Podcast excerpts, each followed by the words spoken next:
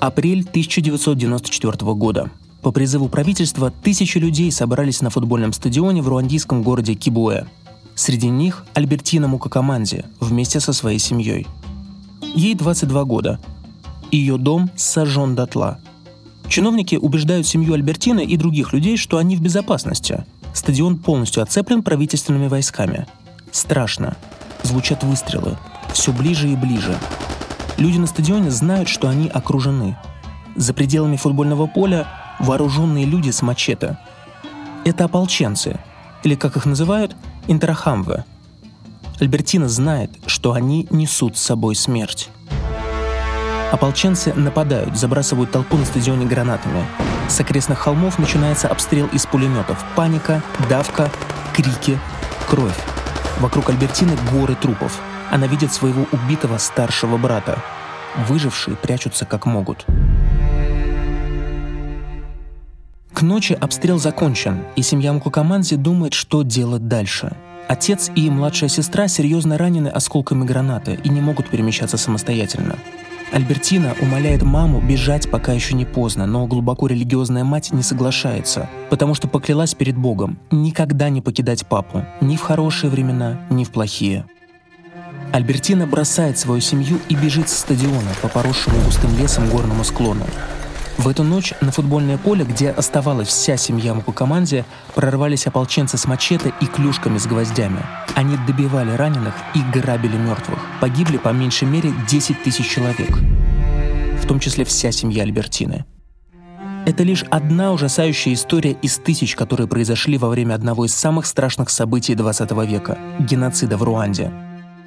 Это история о насилии, бессмысленной борьбе двух народов и силе пропаганды – вы слушаете подкаст «Черный лебедь».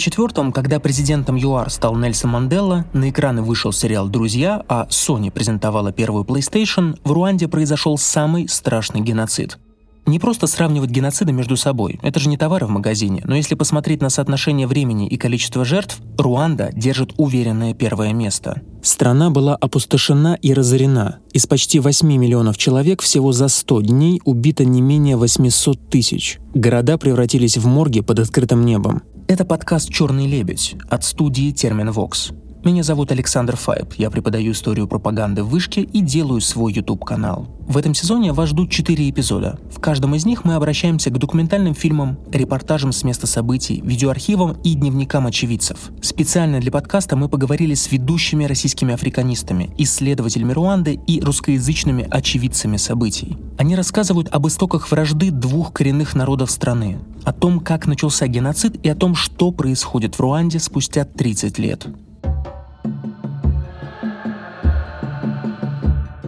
Итак, что такое черный лебедь? Это событие в истории, которое изначально кажется невероятным. Его сложно спрогнозировать. Но задним числом, уже после того, как оно случилось и отразилось на огромном количестве людей, такое событие кажется вполне логичным, и его даже можно объяснить. Этот термин придумал экономист Насим Талеб. Придумал он его для анализа финансовых рынков, но черные лебеди случаются далеко не только в экономике. Вся мировая история — это стая черных лебедей. Геноцид в Руанде даже здесь стоит особняком. Но чтобы понять, откуда к нам прилетел этот черный лебедь, нужно дать немного контекста. С него и начнем. Наша история начинается в Канаде 50-х. Местный франкоязычный регион Квебек долго был местом неспокойным. Местные боролись с англоговорящими за свои права, причем часто за пределами закона. В такой атмосфере рос Ромео Антониус Далер. Его мало волновали вопросы французского языка и автономии. У него была другая страсть и любовь – армия. На то была причина. Его отец был отставным военным, и детство Ромео прошло под историей отца и его друзей-сослуживцев. Когда Далер решил поступить в военное училище, никто не удивился. В 1993 году Далеру стукнуло 47 лет. Возраст для офицера уже солидный. Когда ты канадский военный, то шанс прославиться в бою стремится к нулю – 27 июня 1993 года нашему герою позвонило начальство. Из трубки раздался вопрос. есть ли хоть одна причина, по которой Далера нельзя отправить за границу в составе миротворцев? Далер такой причины не знал. Через пару секунд ему сказали готовиться к отправке в Руанду. Вот так он описывает этот звонок в своих мемуарах. Я чувствовал, как мое сердце колотится от волнения. Мне удалось пробормотать «Руанда, это где-то в Африке, не так ли?» Он рассмеялся и сказал, что позвонит на следующий день и расскажет подробности. Я был очень взволнован. Наклонился к жене и прошептал «Кажется, я еду в Африку». 19 августа Далер прилетел в Кигали, столицу Руанды. Он сразу влюбился в страну. Горы в тумане, очень комфортный климат и невероятная зелень. Африканская Швейцария. Люди, которые его встречали в Руанде, были милы и доброжелательны. Казалось, все будет хорошо, и миротворческая миссия будет просто номинальной. Кто такие хуту, чем они отличаются от тутси и почему вообще Руанде понадобилась помощь иностранных военных, Далер до конца не понимал. Зам главы Института Африки Российской Академии Наук Дмитрий Бондаренко говорит, что в африканских делах плохо разбирались не только иностранные военные. Безусловно, нас очень мало знает об Африке, но это, к сожалению, не наша специфика, это специфика глобальная, я бы сказал. За пределами Африки об Африке очень мало знают, и что еще хуже, знания практически во всем мире подменяют негативные стереотипы, которые в огромной степени тиражируются и внедряются средствами массовой информации. В Руанде живут хуту и тутси. Кто-то считает, что это социальные группы, кто-то, что это этносы. Как их вообще занесло на территорию Руанды – Первыми жителями Руанды считаются пигмеи Тва. Это низкорослые жители Центральной Африки. Тва спокойно занимались охотой и собирательством, пока в первом-втором веке нашей эры на их земли не пришли гости, которых не ждали – народ Хуту. Это были крепко сбитые африканцы среднего роста из народу Банту, которые занимались сельским хозяйством. Без особых проблем они вытеснили пигмеев в горы и стали хозяевами этой земли. Так продолжалось долгих полторы тысячи лет – в 15 веке история вновь повторилась. Пришли новые переселенцы. Их звали Тутси. В отличие от Хуту, они были выше ростом и худые. Сельское хозяйство их не интересовало, они были скотоводами и воинами. Хуту с их любовью к копанию в земле ничего не смогли противопоставить мобильным тутсийским племенам. Тутси сходу захватили власть на всей территории вокруг африканских Великих озер. Так называется регион, где находится Руанда – у Тутси была одна серьезная проблема. Их было мало. Хуту всегда было гораздо больше, чем Тутси. Никакой возможности изгнать Хуту или вырезать их под корень у Тутси не было. Тутси поступили хитрее. Они взяли власть и подчинили себе Хуту. Их правление строилось не только на силе. Они утверждали, что их власть послана с небес. Испокон веков Тутси были номер один, а Хуту – номером два – это удобная концепция, но вскоре деление на этносы перестало быть таким жестким. Доктор исторических наук Марина Бутовская, бывавшая в Руанде, признает, что народы очень тесно смешались. Они, по сути дела, объединились за время вот долгой истории и к концу 17 века. Они были организованы в кланы, это хитрая вещь, потому что в эти кланы были вовлечены и включены все три этнические группы в каждом клане. Тутси и хуту перестали делиться по крови. Они делились по профессиям. Тутси были преимущественно скотоводами и воинами, а хуту – земледельцами и жрецами. В остальном Тутси и Хуту не отличались друг от друга по языку, религии и обычаям. Более того, между ними не существовало жестких социальных границ. Это не касты, как в Индии, и не сословия, как в Европе. Тутси и Хуту вступали в смешанные браки – Тутси могли быть бедными, а хуту и даже пигмеи могли занимать важные политические посты. Так продолжалось, пока не пришли европейцы. Какой они увидели Руанду? Когда мы думаем об Африке, мы сразу представляем себе или пустыни, или непролазные джунгли с кучей страшных насекомых. Российские фотографы, оказавшиеся там в 90-е, до сих пор помнят первые впечатления – Первое мое впечатление, оно совершенно ужасное просто, о моей дурости такой. Казалось, что мы приземлились в каком-то таком мире, где под ногами будут ядовитые змеи, в воздухе будут летать мухи ЦЦ, цикады, циклопы и кто угодно, и что это будет что-то очень страшное. Руанда совсем другая. Бригадный генерал Далер был в восторге не просто так. Ландшафт страны напоминает итальянскую Тоскану. У Руанды есть второе название – «Страна тысячи холмов». К концу XIX века европейцы наконец-то смогли убедиться в природных красотах Руанды воочию. Они ожидали увидеть неорганизованные племена туземцев, а их встретило централизованное государство во главе с монархом Тутси. Взять и просто занять прекрасные земли Руанды было невозможно.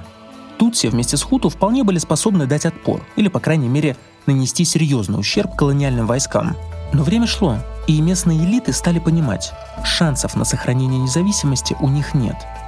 Британия начала реализацию плана по объединению своих владений в единую цепочку от египетской Александрии на севере до Кейптауна на юге. Руандийцам было понятно, что рано или поздно к ним заявятся джентльмены в красных мундирах. За покровительством они обратились к Германской империи. Началась история колониальной Руанды. Сначала Руанду подчинили немцы, а в результате Первой мировой она перешла Бельгии. Для Руанды это стало проклятием. Бельгийцы не давали ничего взамен, скажем так. И они просто очень-очень примитивно были ориентированы на выкачивание природных ресурсов и на то, чтобы, как я уже сказал, ничего не давать взамен. Это снова доктор исторических наук Дмитрий Бондаренко. Ну, достаточно сказать, что крупнейшей колонией Бельгии была отнюдь не Руанда, разумеется. То, что называлось Бельгийская Конго, то, что сегодня Демократическая Республика Конго, колоссальная страна с колоссальными природными ресурсами. Так вот, когда бельгийцы ушли, оказалось, порядка 10 врачей было на всю страну. Чтобы им было проще, бельгийцы использовали принцип «разделяй и властвуй». Они просто поделили старые, сложные, тысячу раз перемешанные руандийские кланы на этносы. Тутси становятся Тутси, а Хуту – Хуту. В 1933 году бельгийцы провели своеобразную перепись населения. Они буквально измеряли черепа, и на основании этого записывали людей в разные этносы. В итоге 85% записали как хуту, 14% стали тутси и еще 1% достался пигмеям тва. Бельгийцы практически не занимались колонизацией, их привлекали только ресурсы. Управление они отдали тутси. Так удобнее – После Второй мировой войны колонии по всей Африке начали бороться за независимость, и в итоге ее получили. Бельгийцы цеплялись за свои колонии, но приближалось время, когда нужно было уходить. И тогда бельгийцы приняли решение, которое ухудшило и так разваливающиеся отношения Тутси и Хуту. Дмитрий Бондаренко рассказывает, что они придумали. Бельгийцы, уходя, вспомнили, что они, сказать, они же демократический народ, да, поэтому они кому должны передать власть? Естественно, большинству. А большинство — это отнюдь не Тутси. И они передают власть Хуту. А что это означает? Вы просто представьте на уровне элементарной такой повседневной психологии. Вот люди, которых угнетали, меньшинство угнетало вместе с колонизаторами, так сказать. Я не могу сказать, что Тутси прекрасно жили при колонизаторах, но, тем не менее, для Хуту они ассоциировались с колонизаторами, да? В середине 50-х началась необъявленная война — Хуту и бельгийцы стремятся организовать власть большинства и свергнуть Тутси. После победы Хуту на выборах при молчаливом согласии бельгийцев тысячи Тутси убиты, а сотни тысяч вынуждены покинуть страну. И тут важно понимать, как к тому моменту мыслили Хуту. Раса Тутси, по их мнению, долгое время доминировала над расой Хуту. Последняя должна взять реванш. Ни о каком равенстве не может быть и речи – есть только одна республика – Республика Хуту. Все чаще становятся слышны разговоры, что пора бы окончательно решить тутсийский вопрос. До конца 80-х страна жила относительно стабильно. При новом президенте по фамилии Хабиримана экономика медленно, но росла. Основным богатством был кофе. Он приносил три четверти доходов Руанды в валюте. Но конец 80-х все изменил – африканские товары резко упали в цене. В 1986 году кофе стоил 5 долларов за килограмм. К 1992 году цена рухнула в 5 раз. Руанде по сравнению с другими африканскими странами было еще тяжелее. На территории в половину Подмосковья проживало больше 7 миллионов человек. Страна занимала первое место по плотности населения на всем континенте. Плюс наложились страшная засуха и двукратное падение доходов крестьян. Пока экономика Руанды катилась в пропасть, канадец Далер продолжал расти по армейской карьерной лестнице и совсем не думал про далекую африканскую страну. К 1986 году он получил звание полковника, но мечтал совершенно о другом – настоящем боевом опыте. Такой шанс ему предоставится, но только через 7 лет. Авторитарный режим Хабьеримана трещал по швам – Сначала президент решил пойти на частичную либерализацию. В стране появилась оппозиция. А потом он вспомнил про еще один испытанный прием. Хабьеримана, который был хуту по происхождению, достал с полки образ врага, которым снова стали тутси. Их начали выгонять с работы. По стране прокатились погромы. Официально это не поддерживалось. Власть поступила хитрее. В Руанде появляется организация под названием Аказу. В переводе означает «двор», Туда вступают провластные радикалы, которые ненавидят Тутси и на словах, и на деле. Одним из лидеров радикалов становится жена президента Хайберимана, но куда больше интерес вызывает человек, отвечающий за финансы – Фелисьен Кабуга. После канадца Далера это вторая важная фигура в нашей истории. Кабуга родился в 1935 году в небогатой семье Хуту. Его с детства учили, что ненавидеть Тутси – это нормально. В перерывах между продажей сигарет и поношенной одежды на рынке молодой Кабуга участвовал в собраниях хуту-экстремистов. Но состоялся он не как политик-радикал, а как бизнесмен. Свой капитал он сколотил на кофейных плантациях. Его деловая хватка стала легендой. К 90-м годам он был одним из богатейших людей Руанды. Фраза «стать как Кабуга» означала «разбогатеть». Он даже породнился с президентом Хабиримана, выдав двух своих дочек за его сыновей. Руандийцы признаются, если бы Кабуга не был таким богатым, геноцид не стал бы таким масштабным.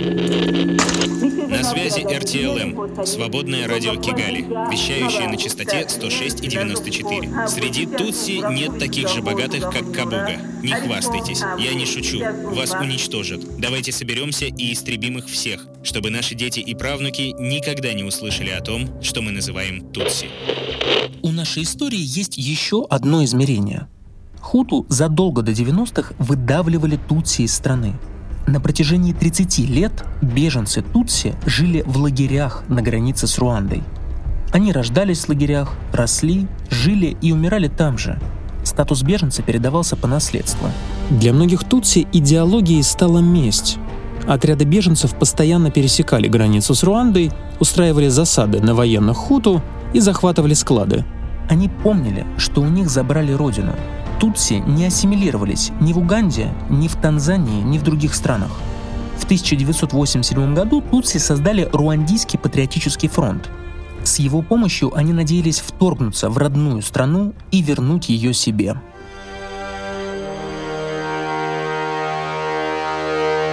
Конец сентября 1990 года. Вооруженные тутсийские части армии Уганды дезертируют в полном составе и пересекают границу с Руандой. Начинается гражданская война. Тутси добиваются гигантских успехов. Они громят войска Хуту в приграничном сражении и начинают движение к столице. Режим Хабьеримана стоит на краю пропасти. 2 октября того же года в Елисейском дворце в Париже раздается телефонный звонок. Трубку поднимает сын президента Франции Жан-Кристоф Митеран, который курировал политику Франции в Африке. Он слышит голос президента Хабиримана, который умоляет спасти страну от вторжения Тутси. Ответ Митерана-младшего был простым. Мы собираемся послать вам наших парней, старик Хабьеримана. Мы собираемся выручить вас. Все будет закончено через 2-3 месяца. Где Франция и где Руанда, спросите вы. Но есть концепция Франц-Африка. Все африканские страны, которые говорят на французском, должны быть в орбите Франции. Иначе нельзя. Руанда никогда не была французской колонией, но именно на французском говорили бельгийские колонисты. Это сблизило ее с Францией. В Руанде работали французские военные советники. Они готовили элитные части руандийской армии и поставляли туда вооружение. Через несколько дней после начала войны в Руанду прибыли три сотни французских военных, чтобы обеспечить безопасность столицы и эвакуировать иностранцев из Руанды. Но у миссии была и неофициальная цель – сдерживать наступление Тутси. И им это удалось. Французские вертолеты «Газель» с французскими летчиками-инструкторами нанесли поражение силам Тутси. Дмитрий Бондаренко считает, что вклад Франции в спасение режима Хуту был решающим входят отряды Фронта национального освобождения, и они уже практически подходят к столице Кигали. Их остановили благодаря вмешательству французов и конголезцев. Мы можем сказать, да, что если бы тогда не вмешались Франция и Конго, да, то, наверное, дошли бы они таки до Кигали, эти отряды вошедшие из Уганды, и, наверное, в 1994 году не было бы геноцида. Радикалы хуту были вне себя от вторжения на территорию, которую они считали только своей. Ненависть между двумя группами достигает критических отметок. Для хуту это был очередной эпизод войны на истребление и даже временное перемирие, которого удалось достичь благодаря договоренностям с оппонентами, воспринимается как отвлекающий маневр. Президент Хабиримана через свое окружение продолжал накачивать радикалов хуту. Главным рупором ненависти стал журнал «Кангура», там вышли 10 заповедей хуту, своеобразный катехизис экстремистов. Например, там были такие фразы. Каждый хуту должен знать, что женщина Тутси, кем бы она ни была, работает в интересах своей этнической группы Тутси. В результате мы будем считать предателем любого хуту, который женится на женщине Тутси, берет женщину Тутси в качестве наложницы. Каждый хуту должен знать, что каждый Тутси нечестен в бизнесе, его единственная цель – превосходство своей этнической группы. Любой хуту, кто сотрудничает с Тутси в бизнесе, вкладывает свои деньги или деньги правительства в предприятие Тутси, одалживает или занимает деньги у Тутси, считается предателем. Руандийские вооруженные силы должны состоять исключительно из хуту. Хуту должны перестать жалеть Тутси. Но главное, что делал этот журнал, повышал градус ненависти – Кангуру можно сравнить с Феркиша Беобахтер, газетой, которая привела к власти Адольфа Гитлера и стала главным рупором национал-социалистической партии в нацистской Германии. Читателям показывали, что положение хуту несправедливо, что тутси их дискриминируют, в то время как большинство населения страны другой национальности. 50% правительственных чиновников – тутси. В частных компаниях и корпорациях они составляют 70%. В международных организациях и посольствах их более 90%, причем на самых важных постах, тогда как их число не превышает 10% всего населения. По выражению одного очевидца, выпуски журнала распространялись как огонь. У такой пропаганды была гигантская проблема. Не было возможности достучаться до всех. Только 40% населения Руанды были грамотными. Более того, издание не было массовым. В лучшие времена его тираж составлял какие-то 3000 экземпляров требовались другие инструменты. Так появилось радио «Тысячи холмов». Владельцем радио стал Фелисьен Кабуга, тот самый кофейный магнат. Он считался серым кардиналом руандийской политики. Кабуга ездил по городу в тонированной черной машине. Никто не знал, как он выглядит. Радио «Тысячи холмов» вывело пропаганду ненависти на новый уровень. Но одно дело агитировать за геноцид, а другое — к нему готовиться — за несколько лет были сформированы отряды ополченцев-радикалов среди хуту, интерахамве, те самые, которые устроили побоище на стадионе. Они начали тренироваться. С 90 по конец 93 -го года отряды Интерахамве устроили репетицию геноцида. От нападений погибло больше двух тысяч человек. Лидеры радикалов вынесли два урока. Такие нападения легко осуществить, и всем на них наплевать. Иностранные государства на такое насилие не реагируют. На деньги Фелисьена Кабуги в Руанду завезли сотни тысяч мачете, чтобы у экстремистов появилось достаточно холодного оружия для следующего шага. 600 тысяч мачете хватило бы, чтобы вооружить треть взрослого населения Хуту. В это время в страну прибыла миротворческая миссия ООН. Ее командующий уже нам знакомый бригадный генерал Далер. Давайте послушаем отрывок из фильма «Рукопожатие с дьяволом», Приветствую вас в миссии ООН, господа. Мы прибыли сюда из различных стран, чтобы помочь Руанде сохранить мир и собственную безопасность. Вот уже 30 лет на этой земле продолжаются кровопролитные столкновения. Но теперь обе стороны конфликта решили покончить с ними и увековечить мир. И нашим первейшим долгом является оставаться беспристрастными. Мы лишь судьи, но не тренеры. И определенно никак не игроки. Далер сразу заметил, что стороны не хотят мирного решения. За внешней доброжелательностью чувствуется стремление перегрызть друг другу глотки. В конце 1993 года с ним связался инструктор Интрахамве. Он готов поделиться информацией в обмен на помощь с эвакуацией страны. То, что он услышал, повергло Далера в шок. У экстремистов Хуту заготовлены тайные склады с оружием на случай начала резни – есть установка убивать мирных тутси, а не солдат. Готовится полноценный геноцид. Далер начал планировать рейд на склады экстремистов, но перед этим надо было соблюсти субординацию. Поэтому он написал письмо в штаб-квартиру ООН в Нью-Йорке, где рассказал о ситуации Кофи Аннану, будущему генсеку ООН. Ответ из Нью-Йорка шокировал генерала. Меня наказали за то, что я даже подумал о рейде на тайники с оружием и приказали немедленно приостановить операцию.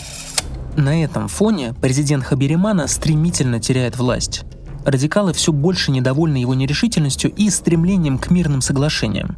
Главе Руанды прямо угрожают. Если он отправится на переговоры, у него будут проблемы. Хаберимана пропускает это мимо ушей. Зря. Утром 6 апреля 1994 года Хабериман отправился в Танзанию на встречу глав африканских государств по поводу ситуации в Руанде. На борту лайнера «Фалькон-50», который ему подарил президент Франции Франсуа Миттеран, 11 пассажиров и 3 французских летчика. Странности начались уже на этом этапе. Министра обороны на борту почему-то не оказалось. Полетел его заместитель. Саммит открылся в 12 часов и очень быстро подошел к концу. Хаберимана заявил, что препятствий для мирного решения конфликта между Хуту и Тутси нет. И снова происходит что-то странное. Президент Руанды должен был остаться в Танзании на ночь, но по каким-то причинам решил лететь обратно в тот же день. Компанию ему составил президент Бурунди. Он летел на родину с остановкой в Кигале, столице Руанды. Когда Хаберимана поднялся на борт, то не обнаружил там своего личного врача и того самого заместителя министра обороны. По протоколу они должны были войти в самолет до президента, но их нашли у крыла лайнера на взлетно-посадочной полосе – было ощущение, что они от чего-то или от кого-то прятались. В самолет их все же затолкали. Экипаж начал подготовку к взлету.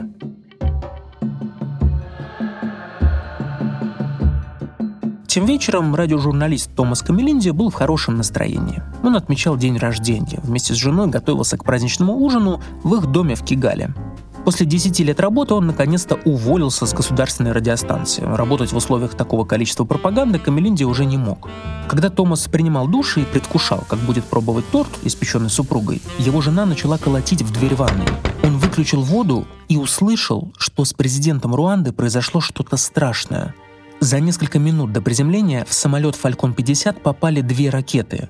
Первая в крыло, вторая в хвост лайнера – Горящий самолет, по словам очевидцев, он напоминал огненный шар, разбился на территории президентского дворца, прямо в саду, где любил прогуливаться Хаберимана.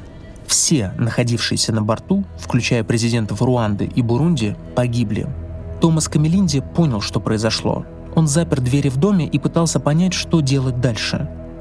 Радиостанции, которые обычно заканчивали свой эфир в 10 вечера, работали всю ночь.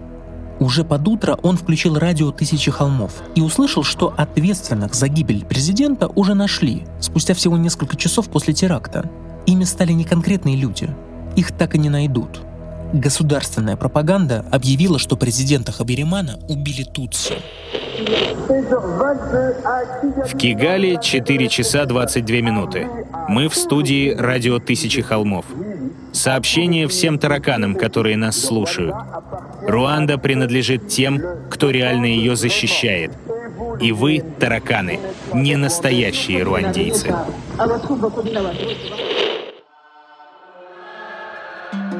Это был первый эпизод подкаста «Черный лебедь» про геноцид в Руанде. В следующем эпизоде мы расскажем про то, что началось после гибели президента. Как за 100 дней при помощи мачете, палок и мотык случилась одна из самых больших катастроф 20 века, которую никто не смог предсказать.